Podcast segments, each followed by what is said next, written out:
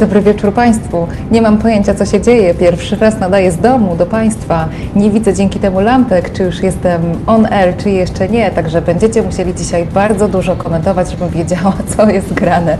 Joanna Frejus, wtorkowy program psychologiczny już za chwilę na antenie Halo Radio. Trochę eksperymentalnie. No, zobaczymy, jak pójdzie.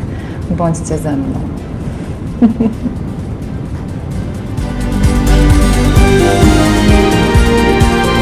Halo Radio. Proszę Państwa, pierwszy taki program w dziejach. Halo, cześć Piotrze, Mateusz, Anna, Aksjomat. Co tam się podziało? Ja nie wiem, słuchajcie. Jestem y, w swoim centrum, Centrum Wsparcia Mamy, Taty i Dziecka. Y, Dzisiaj stąd będę do Was nadawać. Y, No i mm, nie wiem, jak to będzie. Y, mm, Jak patrzę na komentarze na YouTubie, to widzę siebie z jakimś ogromnym opóźnieniem i to jest bardzo deprymujące. Mm, No ale jakoś to sobie ogarniemy, słuchajcie. Po prostu potrzebuję chwili, żeby się zaadaptować do tych nowych warunków.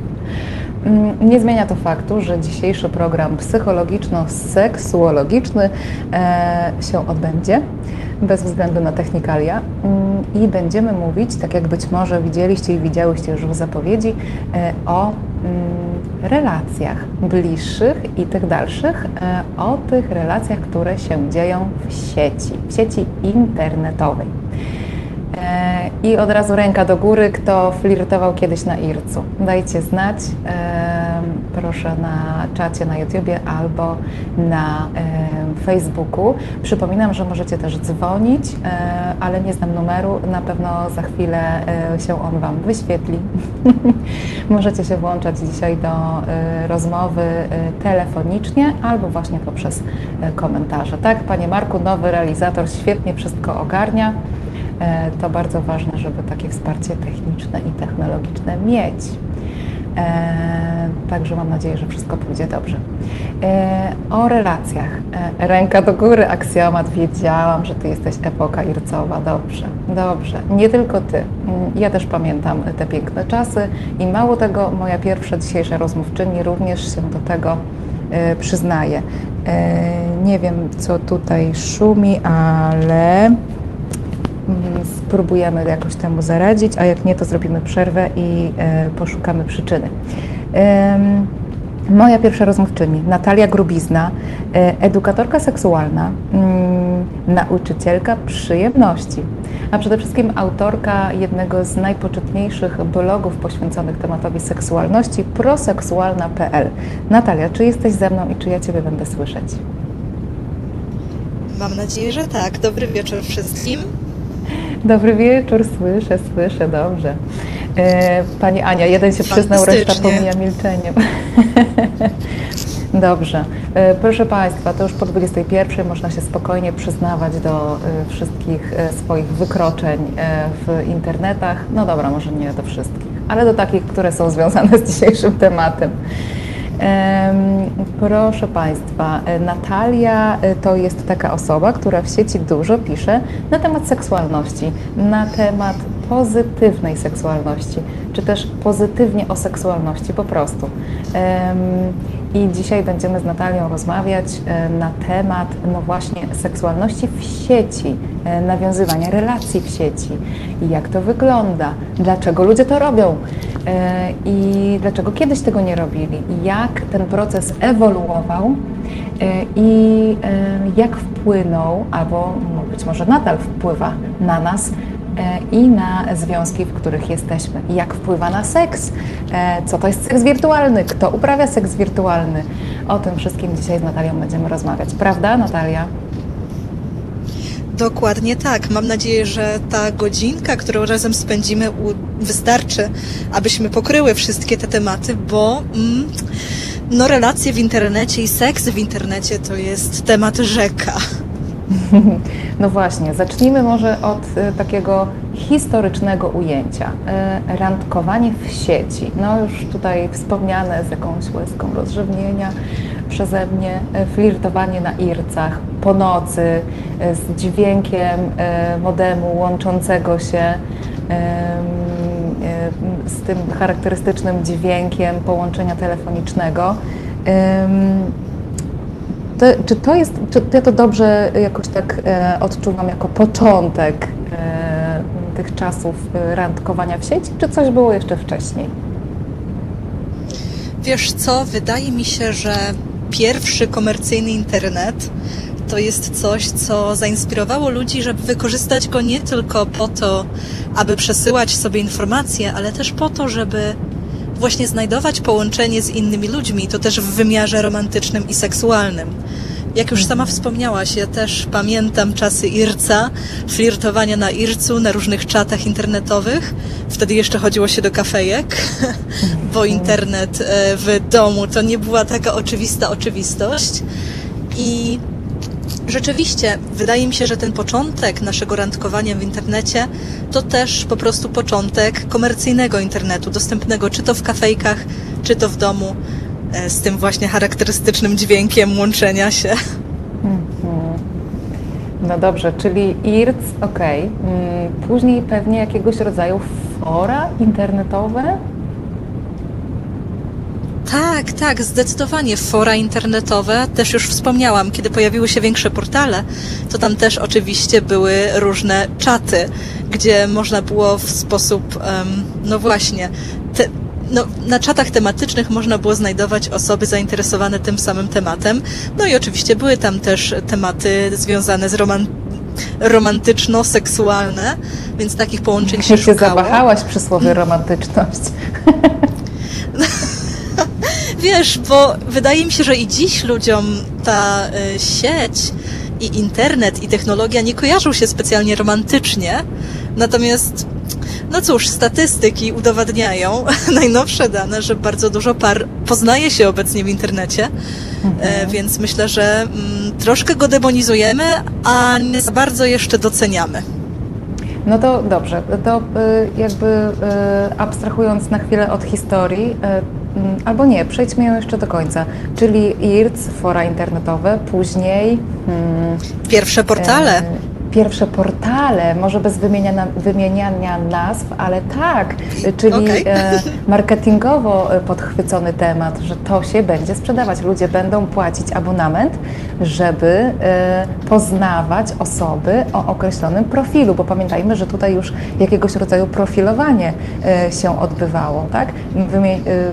Wypełniało się chyba jakąś ankietę albo jakiś opis i można było na podstawie jakichś konkretnych cech znajdować osoby. E, później w mojej świadomości już są aplikacje mobilne, ale czy coś było pomiędzy?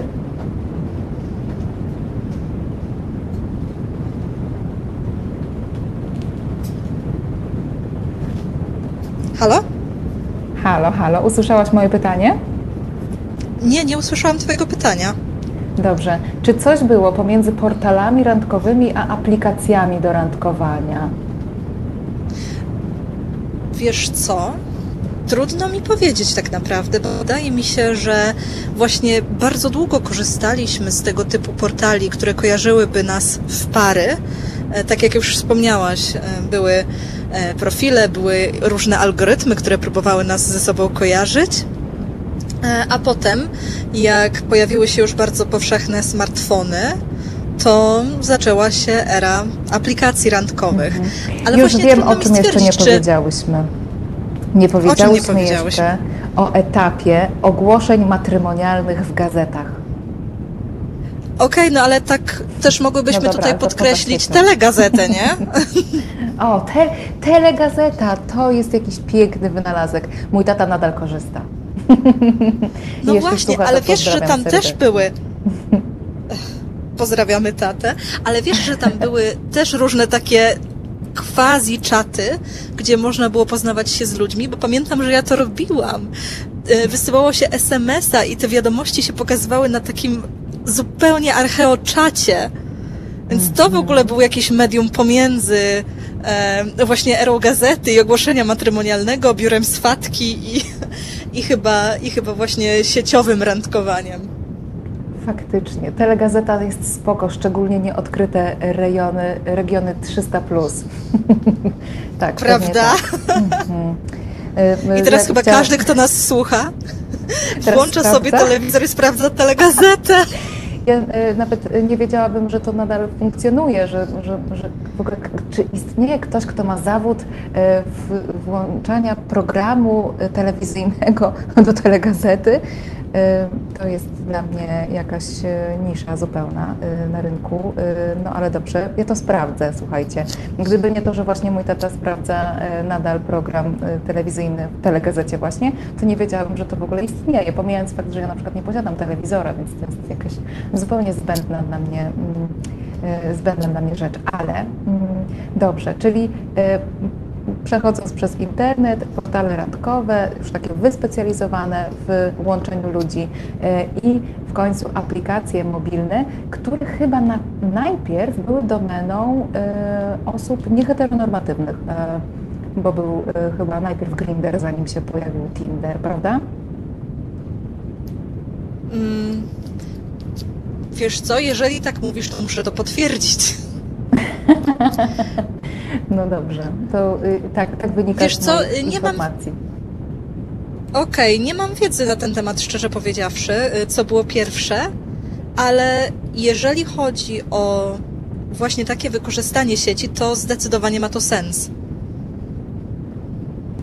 Mhm. No dobrze. Y, to przejdźmy może do tego, jak to w końcu jest z tą technologią? Czy ona nam y, w nawiązywaniu relacji, również seksualnych, pomaga czy przeszkadza? Bo mówisz, że y, to jest jakaś niedoceniona y, sytuacja, że jednak statystyki pokazują, że bardzo dużo związków, które dziś funkcjonują, jednak powstaje w internecie. Wiesz co, no tak, sprawdziłam nawet statystyki przed połączeniem się z Tobą i wynika z tego, że około 40% par współczesnych poznaje się właśnie dzięki sieci. E, zresztą ja sama dwa lata temu bawiłam się na weselu mojej kuzynki, która poznała swojego męża e, w aplikacji randkowej.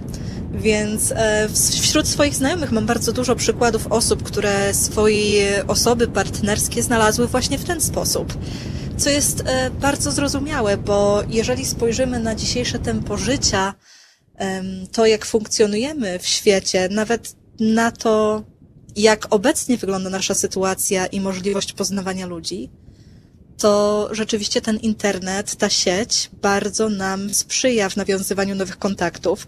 Zresztą nie wiem, czy zgodzisz się ze mną, ale jako osoby dorosłe, mm, myślę, że wielu ludzi odczuwa trudność trudność w poznawaniu nie tylko potencjalnych osób partnerskich, ale też przyjaciół. A internet znacznie w tym pomaga, bo nagle znajdujemy się w jednym miejscu z ludźmi, z którymi normalnie nasze ścieżki by się nie przecięły. I mnie to naprawdę bardzo fascynuje, dlatego że obserwuję wśród wielu osób takie właśnie zniechęcenie do randkowania, do tworzenia więzi w internecie, co jest oczywiście zrozumiałe, bo wraz z pojawieniem się mm, portali randkowych, aplikacji randkowych, pojawił się też tak zwany catfishing, czyli właśnie bycie mhm. oszukiwanym, pojawiły się nowe nowe terminy typu ghosting, czyli jak ktoś nagle nawiązuje, jak ktoś nawiązuje kontakt, a potem nagle znika z naszego życia. Pojawił się termin zombing, czyli jak ktoś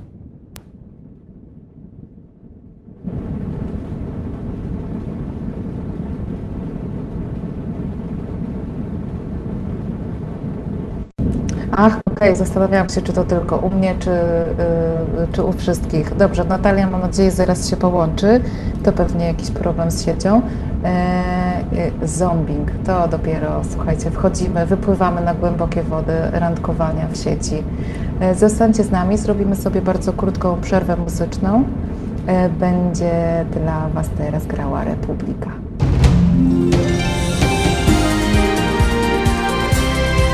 Halo Radio. Halo Radio, dobry wieczór, 26 minut po godzinie 21. E, mamy 19 dzień maja, ja nazywam się Joanna Frejus, a to jest program psychologiczny z seksuologicznym zacięciem e, dziś. Dziś nietypowo, nie ze studia, tylko zdalnie, więc e, pewnie technicznie trochę inaczej. Piszecie Państwo, że wieje u mnie jak w Kieleckim. Mam nadzieję, że teraz będzie trochę lepiej. Natalia Grubizna jest cały czas y, z nami, edukatorka seksualna, nauczycielka przyjemności, autorka bloga proseksualna.pl. Państwo Cię już podglądają na Twoim blogu i piszą, że nie powinnam podawać na Ciebie namiarów przed 23. Już nawet nie przed 22, ale przed 23. Dobrze, już tak. powiedzmy, że przed północą. tak, w ogóle dziś.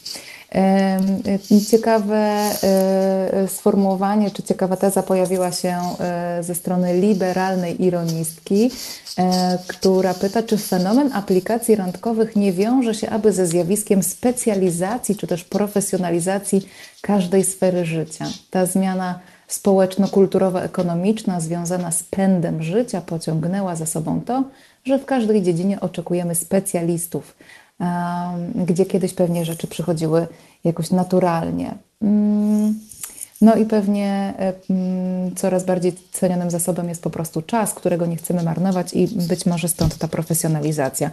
Mm, to jest jakaś e, ciekawa idea. E, wydaje mi się, że tutaj pewnie czas też, że trochę ponieważ oddajemy w ręce specjalistów tak wiele obszarów naszego życia, to jeszcze y, zaczęliśmy w którymś momencie i zaczęłyśmy oddawać też y, ten obszar relacji y, w y, ręce osób, które no nie wiem, mają jakiś większy dostęp do większej ilości osób zainteresowanych, po prostu się specjalizują w tym temacie y, poszukiwania czy też znajdowania osób zainteresowanych wchodzeniem w relacje. E, czas to dzisiaj faktycznie waluta, pisze aksjomat. Mhm. E, no właśnie, e, mówiłaś o tym, że z jednej strony technologia pomaga, że masz wśród swoich znajomych mnóstwo par, które się poznały przez internet, ale też pokazują to statystyki, że nawet 40% dzisiejszych um, no, osób funkcjonujących w parach, dzisiejszych związków powstało e, w, gdzieś w jakiś sposób za pośrednictwem sieci. Ale przy okazji, oprócz tego, że jest sporo e, przyjemnych rzeczy, które się wiążą z randkowaniem w sieci, to pojawiają się też zjawiska wcześniej nieznane, jak na przykład catfishing, czyli podszywanie się pod inną osobę, albo wręcz powiedziałabym, takie tworzenie jakiejś takiej nowej tożsamości, kogoś, kto tak naprawdę w ogóle nie istnieje, po to, żeby e, z kimś nawiązać e, taki, no tylko właściwie wirtualny romans. I wspomniałaś o jeszcze dwóch zjawiskach, które nie są mi znane. Tak, wspomniałam o ghostingu, czyli nagłym znikaniu po utrzymywaniu komunikacji przez aplikację mm -hmm. randkową lub nawet takiej relacji, która przeniosła się już do świata rzeczywistego. To też się zdarza, czyli nagle ktoś po prostu zrywa wszelki kontakt i znika jak duch, staje się duchem. Już go nie widzimy. I pokłosiem tego mm, zjawiska jest zombing, czyli stawanie się zombie. Polega to na tym, że jesteś z kimś w kontakcie, spotykacie się, wymieniacie wiadomości, wymieniacie telefony i nagle ta osoba znika, a potem po jakimś czasie odradza się z martwych i na przykład próbuje wznowić ten kontakt. E, ale chciałabym okay. nawiązać do tego, co powiedziałaś o specjalizacji i o tym, e, że można poznawać ludzi w sposób naturalny. Według mnie na przestrzeni dziejów nie było nic naturalnego w poznawaniu drugiej osoby, z którą wchodziliśmy, wchodziłyśmy w związek, czy realizowałyśmy się seksualnie, dlatego że to zawsze było w każdych społeczeństwach ściśle skodyfikowane. Może wcześniej, w czasach zamierzchłych, rzeczywiście to wyglądało tak, że można było podejść e, do jednej osoby, jakby ta relacja seksualna, niekoniecznie romantyczna, się działa. Natomiast e, jeżeli spojrzymy przez wieki, to bardzo dużo było mm, polityzacji, jeżeli chodzi mm. o polityzacji polityczności, jeżeli chodzi o tworzenie relacji. To była e, przede wszystkim jakaś zależność ekonomiczna.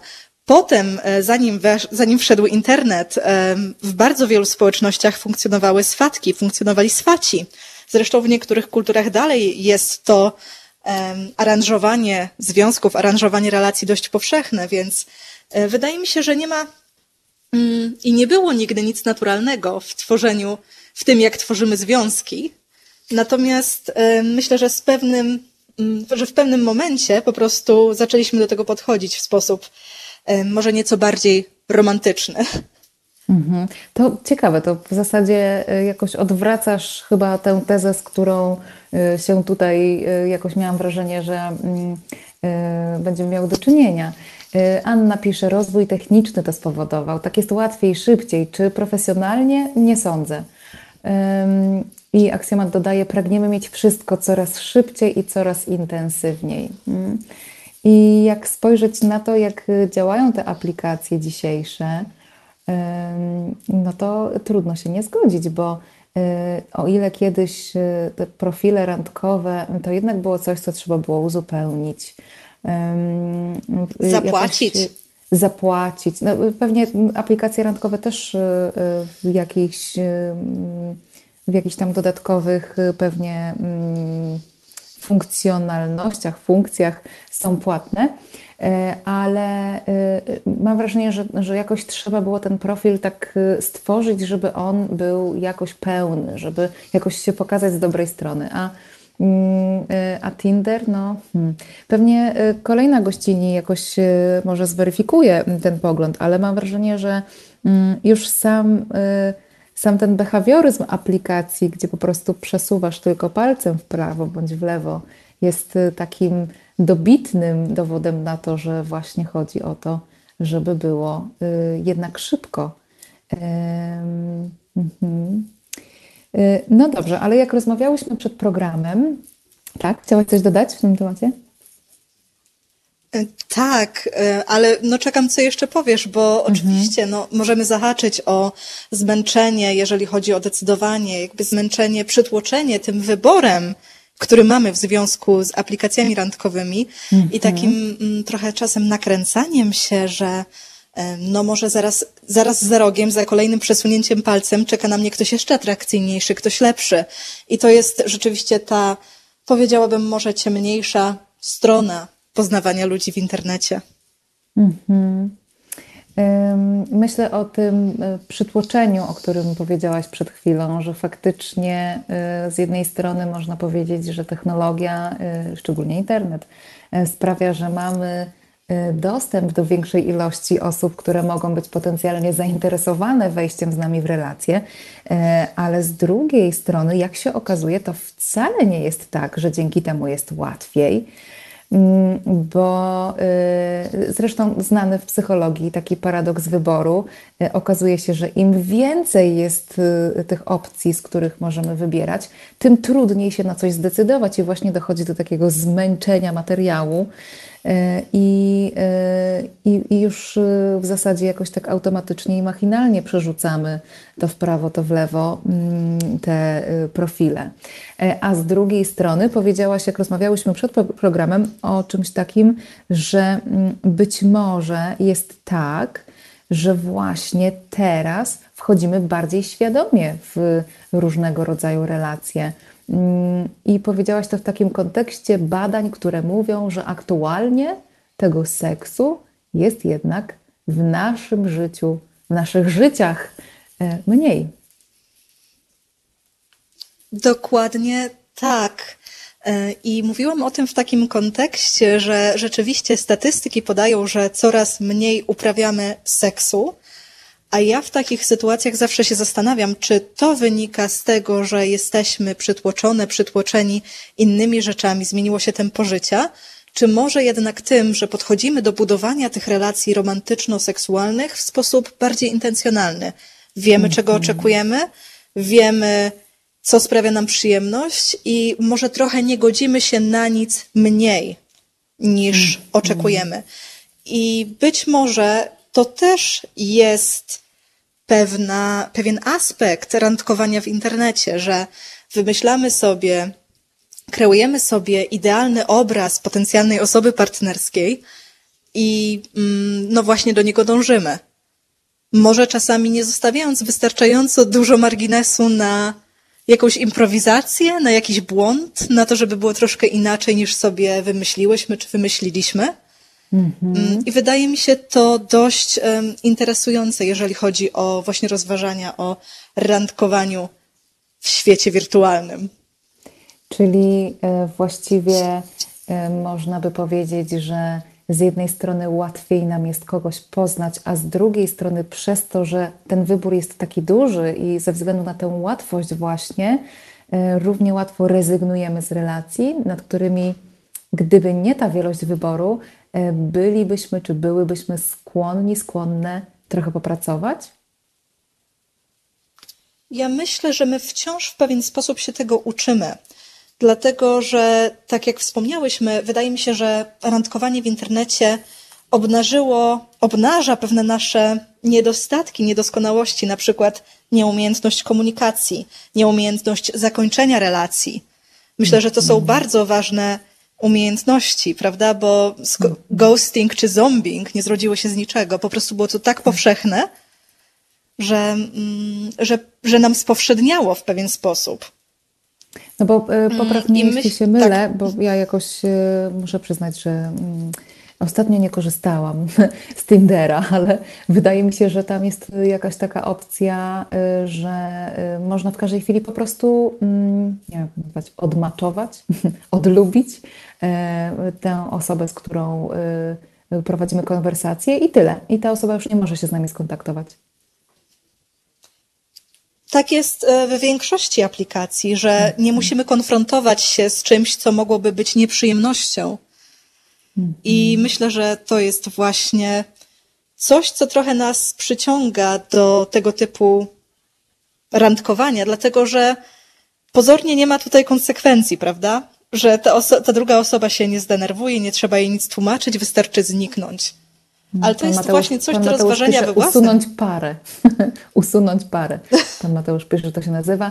Y, to jakoś tak y, y, agresywnie brzmi. No właśnie, że nie trzeba się, tak jak mówisz Natalia, konfrontować z mm, emocjami w zasadzie, powiedziałabym, trudnymi ani swoimi tak, ja się całkowicie w kontekście wytrwania, ani ze własnymi w kontekście wytrwania w jakiejś relacji, która być może no właśnie jest z jakiegoś powodu trudna, ani z y, emocjami, które się pojawiają po drugiej stronie, mm, bo po prostu wyłączamy y, tę osobę. I zastanawiam się, czy to się w ogóle jakoś przekłada na funkcjonowanie w relacjach w rzeczywistości, że właśnie, czy tak samo łatwo rezygnujemy z relacji w momencie, kiedy one już są w świecie realnym, się wydarzają? Czy tak samo można po prostu wyjść? Albo czy nam się wydaje, że można tak właśnie tak samo wyjść i y, no bo przecież za chwilę spotkam się z kimś innym. Może już tam mam w aplikacji trzy inne albo 30 innych kandydatur. Mhm. Tylko z drugiej strony taka dostępność, taka pula potencjalnych osób Mm, być może daje nam nieco większą nadzieję na to, że nie jesteśmy do końca skazane czy skazani na tę jedną osobę, z którą właśnie jesteśmy. Bo rzeczywiście, jakby umiejętność rozwiązywania konfliktów, pracy nad, rela nad relacją, które są bardzo ważne, z mhm. którymi wielu ludzi ma problemy, mm, są istotne. Natomiast jeżeli relacje czasem dochodzą do takiego punktu, że no nie ma co zbierać, to być może właśnie ta możliwość, że jeszcze jest dla mnie jakaś nadzieja, jeszcze jest dla mnie jakaś możliwość znalezienia drugiej osoby, e, jest w jakiś sposób podbudowująca. Natomiast właśnie to jest to, o czym powiedziałaś, że nie lubimy konfrontować się z trudnymi emocjami. Mm, być może dzisiejsze czasy, nie tylko aplikacje randkowe, nie tylko strony internetowe nam to ułatwiają. Być może są to też jakieś wzory tworzenia relacji, które, które gdzieś znamy z mediów. Mm-hmm. No, ja bym jakoś, jak o tym myślę, to też szukam gdzieś głębiej. Myślę o tym, że mm, pewnie jakiś duży procent, z tego co pamiętam, to badania pokazują, że nawet 40% z nas funkcjonuje z jakąś taką niezaleczoną y, traumą wczesnodziecięcą. Jesteśmy aleksytymikami, nie rozumiemy swoich emocji, nie rozumiemy emocji innych osób, brak nam empatii bo trudno było nam ją wykształcić. No, także to jest jakiś bardzo mm, rozległy temat, y, mm, który jakoś pokazuje, przynajmniej mi, z tej, z tej mojej perspektywy, y, dlaczego y, takie aplikacje, które no właśnie gdzieś nas gdzieś chronią przed przeżywaniem trudnych emocji, mogą robić dużą karierę. Pan Marcin pisze, Moim zdaniem Tinder jest dla ludzi, którzy lubią wyłącznie przygody. Osobiście znamy z żoną tylko jedną parę, yy, skojarzoną przez Tindera. Nie sądzę, że można poznać tam kogoś normalnego. Z żoną mamy za sobą incydent z Tinderem. Poznaliśmy z pozoru miłą parę. Był jeden cel: spotkania towarzyskie, kawa, bez podtekstów. Niestety mieliśmy inne wyobrażenia co do tych spotkań, my kawę, a oni co innego, także nigdy więcej. Natomiast spotkać kogoś można wszędzie, choćby na Facebooku, jednak kontakt realny to kontakt realny, nic z tego nie zastąpi. Poznać kogoś można wszędzie, a to już czytałam. A i jeszcze, że Tinder jest dla młodych osób, które szukają jedynie rozrywki. Mhm. Ale wiesz, wydaje mi się, że trochę błędne jest kojarzenie, kiedy słyszymy aplikacja randkowa. Wielu z nas mhm. automatycznie myśli Tinder, prawda? Ale to nie jest, to nie jest tak, że każdy piecyk gazowy to Junkers. Bo mm, ta mnogość aplikacji randkowych sprawiła, że tak naprawdę osoby z każdymi oczekiwaniami są w stanie znaleźć sobie takie miejsce, w którym będą osoby o podobnych zainteresowaniach, oczekiwaniach. Przecież są bardzo wyspecjalizowane, bardzo wąskie mm, aplikacje randkowe, mm, a Tinder nie jest naszą jedyną opcją. Zresztą właśnie tutaj mówisz o e, przykładzie pary, która no, oczekiwania się im nie pokryły, prawda? -hmm. Są teraz um, aplikacje, które sprzyjają temu, jak w dzisiejszych czasach kreujemy związki, że nie dążymy tylko do monogami, ale jesteśmy w relacjach wieloosobowych, jesteśmy w polikułach i dla takich osób też są E, aplikacje, które takie bardziej tradycyjne, mm, z opcjami, których takie bardziej tradycyjne aplikacje nie umożliwiają, czyli na przykład prowadzenia konta w więcej osób, czy mm, podania więcej niż dwóch um, identyfikacji płciowych. To jest jedna rzecz. Druga rzecz, jeżeli ktoś chce znaleźć sobie e, kogoś, kto wyznaje taką samą religię, no to rzeczywiście, no, są chrześcijańskie, katolickie aplikacje randkowe. Są aplikacje randkowe e, skierowane do nieco starszego odbiorcy, czyli osób e, w średnim i późniejszym wieku. Są mhm. osoby, w, y, przepraszam, są aplikacje, w których to, y, jeżeli już y, właśnie chodzi, chodzi nam o kontakty heteroseksualne, w których to kobieta inicjuje kontakt, jakby zwalniając mężczyznę z tej roli mm, w stronę zdobywającej. Więc jeżeli mamy jakieś oczekiwania, wyobrażenia, czy, mm, czy po prostu jakoś jasno zdefiniowany profil siebie i tego, z kim chcemy tworzyć relacje, to z pewnością znajdziemy dla siebie e, jakieś miejsce w sieci, czy właśnie w sklepiku z aplikacjami. Mhm. I to jest, myślę, ta e, profesjonalizacja, o której wcześniej e, wspominała słuchaczka, że, że jakby, że, że każdy może znaleźć coś dla siebie, że wyspecjalizowane, bo Tinder jest jakąś taką dla mnie, akurat mówimy o nim, bo on jest chyba najbardziej popularny, ale mm, mhm. to jest takie, te, te, bardzo ogólna aplikacja, można powiedzieć dla wszystkich, tak?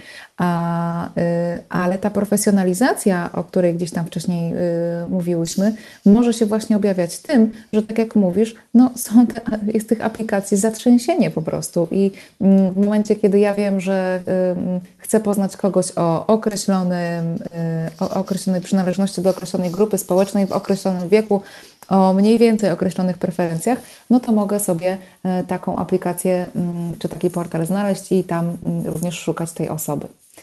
E, Aksjomat pisze, strony randkowe mogą nieść ze sobą spore zagrożenie. E, uzależniamy się od katalogowania twarzy, przerzucając jedynie strony, zawężamy możliwości, stajemy się wybredni i niedostępni. Ostatecznie to prowadzi do instrumentalizacji miłości wszelakiej, jak Pokemony.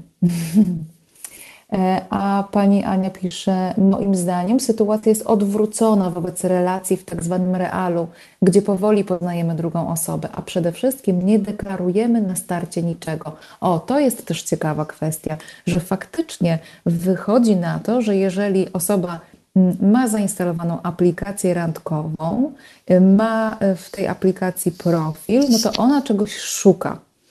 I faktycznie można by się pokusić o takie stwierdzenie, że no to w takim razie karty odkryte, gdzie jest ten flirt, gdzie, gdzie się sprawdza, czy, hmm, czy ta osoba jest zainteresowana, czy ta osoba w ogóle poszukuje. Tutaj są karty na stole, jeszcze bardzo często w profilach jest określone, kogo ja szukam, a kogo nie szukam, kogo sobie wręcz nie życzę.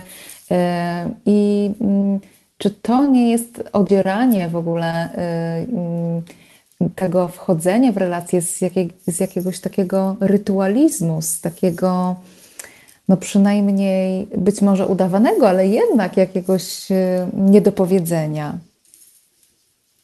I co to Ale wiesz, robi? wydaje mi się, że w pewnym momencie, jeżeli ktoś czuje gotowość, żeby stworzyć jakiś typ relacji, żeby albo rozszerzyć swoją relację, kto wie, czego szukamy w aplikacjach randkowych, to wydaje mi się to w pewien sposób uczciwsze niż wiele relacji, które tworzą się w realu, mhm. w, którym, w których oczekiwania dwóch osób się zwyczajnie rozjeżdżają.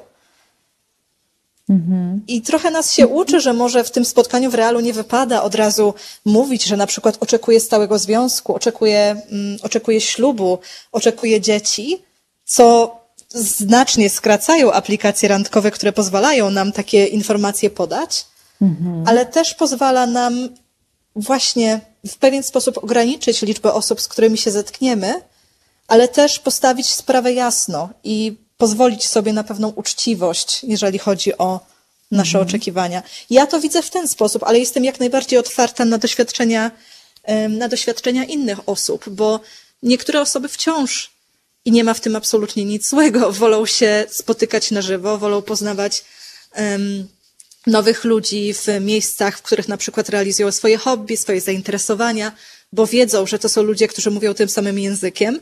Mhm. A są takie osoby, które dotychczas mogły nie mieć w ogóle możliwości poznawania innych ludzi. Na przykład przeprowadzasz się z małego miasta do większego, nie znasz nikogo. Można odpalić aplikację i jakby znaleźć swoich ludzi albo jesteś osobą, która bardzo długo miała, żyła w poczuciu jakiejś własnej nieatrakcyjności, nieatrakcyjności seksualnej i nagle odpala aplikację randkową i ta aplikacja randkowa pozwala jej dostrzec, jak wiele mhm. osób może być nią zainteresowanych. O, i to jest Myślę, bardzo że... ciekawy temat i y, chyba wiem, do czego zmierzasz. Y, znaczy, nie okay. wiem, ale, ale, tak sobie wymyślam. Y, bo y, okazuje się, że po pierwsze aplikacje randkowe, a po drugie w ogóle zjawisko seksu wirtualnego to jest też ogromna szansa dla wielu osób. I y, zanim opowiemy, y, czy spróbujemy jakoś przybliżyć termin wirtualny seks, co to w ogóle jest, to przeczytam Ci, co napisał, i Państwu również, co napisał e, Pan Artur w komentarzu. No mhm. dobrze, jestem osobą niepełnosprawną na wielu poziomach. Taki kontakt zapewnia mi przynajmniej kontakt z osobami, z którymi często nie mogę się spotkać, czy nawet pogadać. Nie chodzi o randki, ale raczej na miastkę bliskości. To dla mnie olbrzymie wsparcie.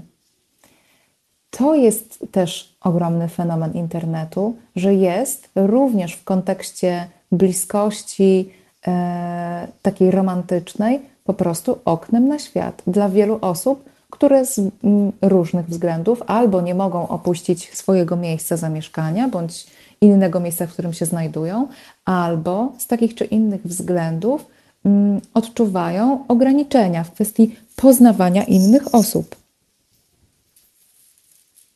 Dokładnie tak jest. Wiesz, to ma bardzo duże wymiary właśnie. Czasami, no tak jak teraz my, łączymy się przecież z naszych domów, E, pomimo dzielących nas kilometrów i możemy wspólnie prowadzić tę audycję. I jesteśmy tak jakby w jednym pokoju, ale jesteśmy osobno. I w wielu sytuacjach, w każdym doświadczeniu, właśnie doświadczeniu utrzymywania relacji z przyjaciółmi, budowania nowych relacji, też przyjacielskich, mm, internet jest bardzo pomocnym medium. Mhm. No właściwie jest jedynym dostępnym bardzo często. Y, bo nie wyobrażam sobie, żeby poznawać ludzi przez telefon, chociaż pewnie to się też jakoś y, dzieje, jak znam życie. Niepełnosprawność jest ograniczeniem, a jak było wcześniej? Jakieś imprezy w remizie, festyny i tak dalej. Ograniczenia są w głowie. Mm, no, może tak, ale trudno mi się z tym zgodzić tak do końca. Dobrze, to może jeszcze na koniec y, spróbujmy porozmawiać przez chwilę o tym, czym właściwie jest seks wirtualny. I czy go się uprawia w tych aplikacjach randkowych, czy one raczej jednak służą do tego, żeby się umawiać na seks w tak zwanym realu? Oj, otworzyłaś temat na kolejną godzinę, ale postaram się streścić. No tak. W takim bardzo telegraficznym skrócie. Seks wirtualny to dla mnie seks zapośredniczony przez medium, jakim jest internet. I to może być zarówno um, używanie wideoczatu, czyli po prostu kontakt um, w formie wideo, może być to audio, może być to wysyłanie pikantnych wiadomości, czyli no właśnie SMS-ów, wiadomości tekstowych. Teraz nasze urządzenia umożliwiają nam nawet wysyłanie sobie seksownych nagrań głosowych ja też mogę komuś, z kimś uprawiać seks przez telefon, tak na, te, przez telefon tak naprawdę używając wiadomości. Może być to też seks w przestrzeni wirtualnej. Czyli taki już kompletnie, całkowicie zanurzające nas doświadczenie. Ostatnio mm, Raspberry Labs z Londynu e, uruchomiło takie pierwsze sensoryczne doświadczenie w przestrzeni wirtualnej, gdzie mm, wszystkie zmysły były stymulowane właśnie w formie wirtualnego seksu i, ta, i to laboratorium rozwija tę technologię, aby była coraz bardziej dostępna. To są, wiesz, jak e, czuciofilmy Huxleya. Jeżeli mhm. czytałaś e, Nowy Wspaniały Świat, to mniej mhm. więcej ta technologia jest wdrażana teraz. I ja jestem z jednej strony, z jednej strony oczywiście widzę zagrożenia wynikające z um, wirtualnego seksu, z wirtualnego realizowania swojej intymności, natomiast widzę też bardzo dużo zalet mm, w przeżywaniu swojej seksualności w sposób satysfakcjonujący i godny, jeżeli chodzi o, jeżeli chodzi o internet, o cyberseks. Dlatego, że na przykład teraz jesteśmy w stanie rozłąki. Wiele z nas, wielu z nas jest z dala od swoich osób partnerskich, no i jakoś musimy sobie seksualnie z nimi radzić. Wiele osób szukało porad teraz właśnie, jak realizować swoją intymność, swoją seksualność przez internet, kiedy ten kontakt w cztery oczy fizyczny nie jest możliwy. Ale wiesz, to jest też takie mm, dość interesujące, że każdą technologię, jaką tylko człowiek wymyśli, adaptuje automatycznie do seksu. Przecież tak było z medium filmowym, fotograficznym, e, więc nic dziwnego, że internet też zaczyna nam do tego służyć. Mhm. No tak, jak sobie pomyślę, to y, pewnie człowiek i przez telegraf mógłby y, seks uprawiać. Nie wiem, jaki to jest teleseks. Może. Y, no, ale co tu się dziwić? No, jest to bardzo silny popęd i bardzo silna potrzeba. Mm, jakby to y, dziadek Freud stwierdził, jednak y, po prostu popęd do życia. No dobrze. Mm, Czyli jak to, jakbyśmy chciały podsumować ten temat, to co nam właściwie te aplikacje i ten wirtualny seks, cyberseks, jak mówisz, e, co nam to przynosi w kontekście y, relacji na żywo? Czy, no bo wiesz, nie wierzę, że to nie ma związku. Czy my jesteśmy jakoś bardziej otwarci na tę miłość, czy raczej mniej otwarci na miłość? Bo szukam, czy to w ogóle już się odseparowało miłość a seks, y, właśnie dlatego, że y, do tego seksu jest jakoś bliżej i wydaje się łatwiej w aktualnych czasach. A z drugiej strony, skoro jest nam tak bliżej i łatwiej, to dlaczego nagle statystyki odnośnie seksu spadają? Może spada w ogóle zainteresowanie seksem jako takim? Ci, którzy chcą i potrzebują, to proszę bardzo, a ci, którzy nie potrzebują, bo na przykład żyją w chronicznym stresie i nie czują y, potrzeby, y, to y, nie sięgają po seks. Może to jest ta różnica statystyczna. Ale wiesz co, wydaje mi się, że kiedy myślimy o tej ilości seksu. Myślimy tak naprawdę o liczbie stosunków seksualnych, a nie, mhm. czyli właśnie tym takim tradycyjnym, najbardziej tradycyjnym ujęciu, a nie innych aktywnościach seksualnych, w które też się angażujemy z innymi ludźmi. Wiele osób wciąż, czemu się bardzo dziwię, nie uznaje na przykład e, zabaw manualnych czy seksu oralnego jako seksu Seks to tylko stosunek. Więc może tutaj jest pewne przekłamanie statystyczne, że tak naprawdę mamy dużo więcej seksu w życiu niż nam się wydaje, ale to jest oczywiście kwestia dalszych dociekań. Mm, Wiesz co, wydaje mi się, że to też kwestia tej uczciwości, o której wcześniej wspomniałam. Jeżeli pożądamy kontaktów seksualnych, a niekoniecznie mamy teraz przestrzeń, żeby tworzyć romantyczną relację. I tutaj mam na myśli zarówno aspekty emocjonalne, jak i czasowe, finansowe. Wiemy, że nie możemy dać e, z siebie mm, tyle, ile byśmy chcieli drugiej osobie, ale na przykład dalej chcemy realizować się seksualnie, to internet stwarza nam możliwość poznania ludzi, dla których taki typ relacji jest okej. Mm, Jasne, jest też okej dążyć do relacji romantycznych, do zaślubin i tak dalej. Natomiast em, wiele osób zaczyna dostrzegać, że one się w takich schematach nie odnajdują. E, Więc też internet stworzył nam mm, możliwość kontaktowania się z osobami, które czują tak samo, że hej, e, jakby ten, ja to nazywam trochę przymusem monogami, że ten przymus monogami niekoniecznie jest dla nas. Czy są jakieś alternatywy? I wtedy poznajemy te alternatywy. Że możemy na przykład być w otwartych relacjach, możemy być po prostu e, w tak zwanych przyjaźniach z bonusem. Friends with benefits. Em, Możemy być w relacjach wieloosobowych, jeżeli jest to coś, co czujemy i mamy po prostu tak dużo miłości do dania e, całemu światu. I do otrzymania. Więc i do otrzymania, dokładnie. Więc jest to świat pełen, e, pełen możliwości i z tego względu ja bardzo, bardzo lubię internet. Mm, I cóż, Świat nie wiem, czy odpowiedziałam na Twoje pytanie. Tak, myślę, że tak. A przeczytam Ci, co jeszcze się zadziało na czacie.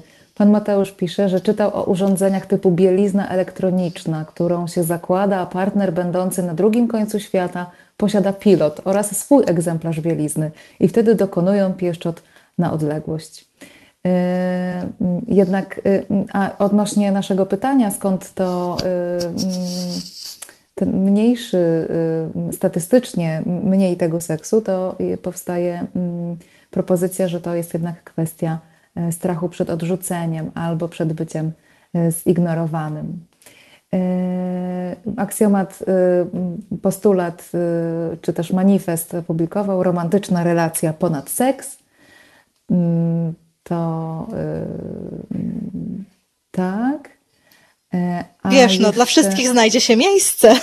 Prawda? Dla niektórych.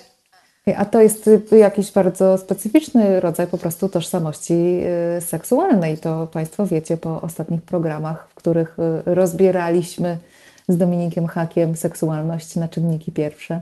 A Pan Marek pisze coś, co mam wrażenie może jakoś podsumowywać tę rozmowę e, odnośnie bielizny tej elektronicznej. Tylko wtedy po co partner i pilot, skoro to samo może robić aplikacja, a może nawet lepiej sobie poradzi?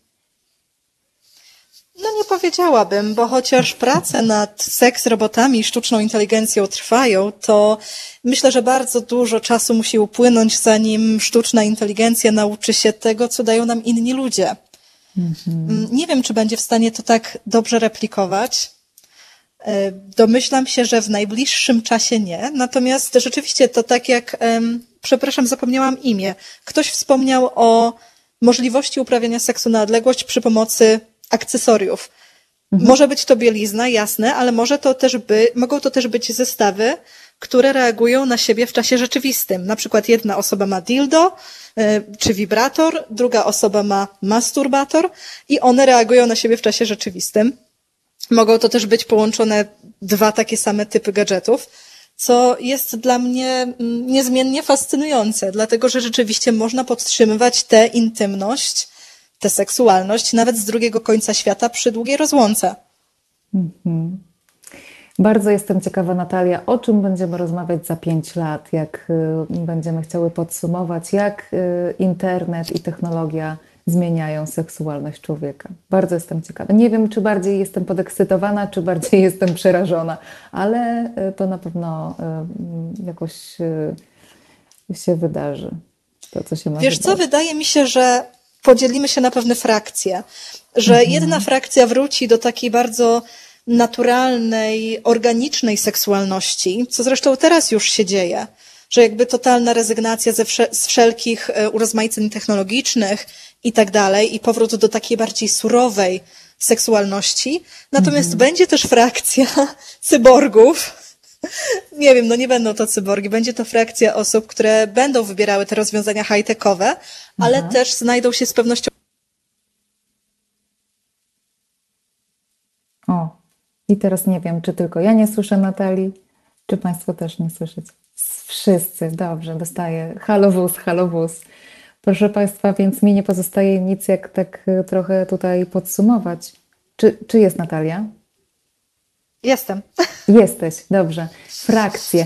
Miałam taki pomysł w głowie, jak mówiłaś o, y, o tej frakcji osób, które będą y, właśnie wybierać te cyber y, rozwiązania, że to w ogóle przecież może być nowa preferencja seksualna albo wręcz nowa tożsamość. To w ogóle bardzo ciekawe. Ale wiesz, to już powoli obserwujemy. Przepraszam, że ci jesz- jeszcze tak staram się przedłużyć, ale powoli to obserwujemy. Właśnie e, wszystkie puenty osób, mi które na przykład... Natalia, dzisiaj. Dobrze, to ja już się uciszę z nadzieją, że może uda nam się kontynuować tę rozmowę, bo jest bardzo interesująca. No, jedna godzina to za mało jednak. Dobrze. Natalia Grubizna, proszę Państwa, edukatorka seksualna, nauczycielka przyjemności, autorka bloga proseksualna.pl, na który bardzo serdecznie Państwa zapraszam. Można wchodzić po 22, po 23, można wchodzić o 8 rano, jak Państwu wygodnie, bylebyście mieli ukończone 18 lat. E, Dziękuję Ci Natalia bardzo za to, e, że dołączyłaś do mnie o tak późnej porze. Bardzo się cieszę. Może następnym razem porozmawiamy o po 22. A tymczasem dziękuję Państwu za obecność, za wszystkie komentarze i życzę wszystkiego seksownego. Dziękuję serdecznie. Proszę Państwa, krótka przerwa muzyczna yy, i za chwilę wracamy na antenę Halo Radio z kolejną gościnią. Będziemy dalej rozmawiać o technologii, o aplikacjach, szczególnie o jednej aplikacji i o tym, jakie to doświadczenia, yy, jakich doświadczeń można doświadczyć, yy, używając tego typu aplikacji. Nie wiem, co poleci, ale Paweł coś Państwu ładnego zagra, a my słyszymy się już za chwilę.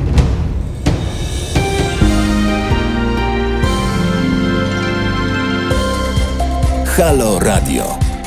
Pierwsze medium obywatelskie.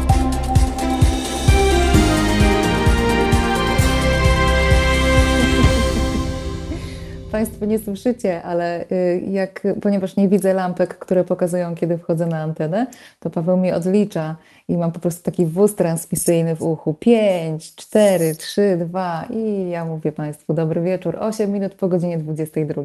19 dzień maja nadal. E, Ja się nazywam Joanna Frejus, mamy wtorek, a więc program psychologiczny z seksuologicznym zacięciem. Rozmawiamy dzisiaj e, o, hmm, o relacjach w sieci, w sieci internetowej, o tym, czy technologia nam służy, czy właściwie nie służy, jak się zmieniło nasze postrzeganie relacji e, tych bliższych i tych dalszych na przestrzeni ostatnich dekad i jaką rolę w tym odegrała technologia, a szczególnie portale i aplikacje do randkowania.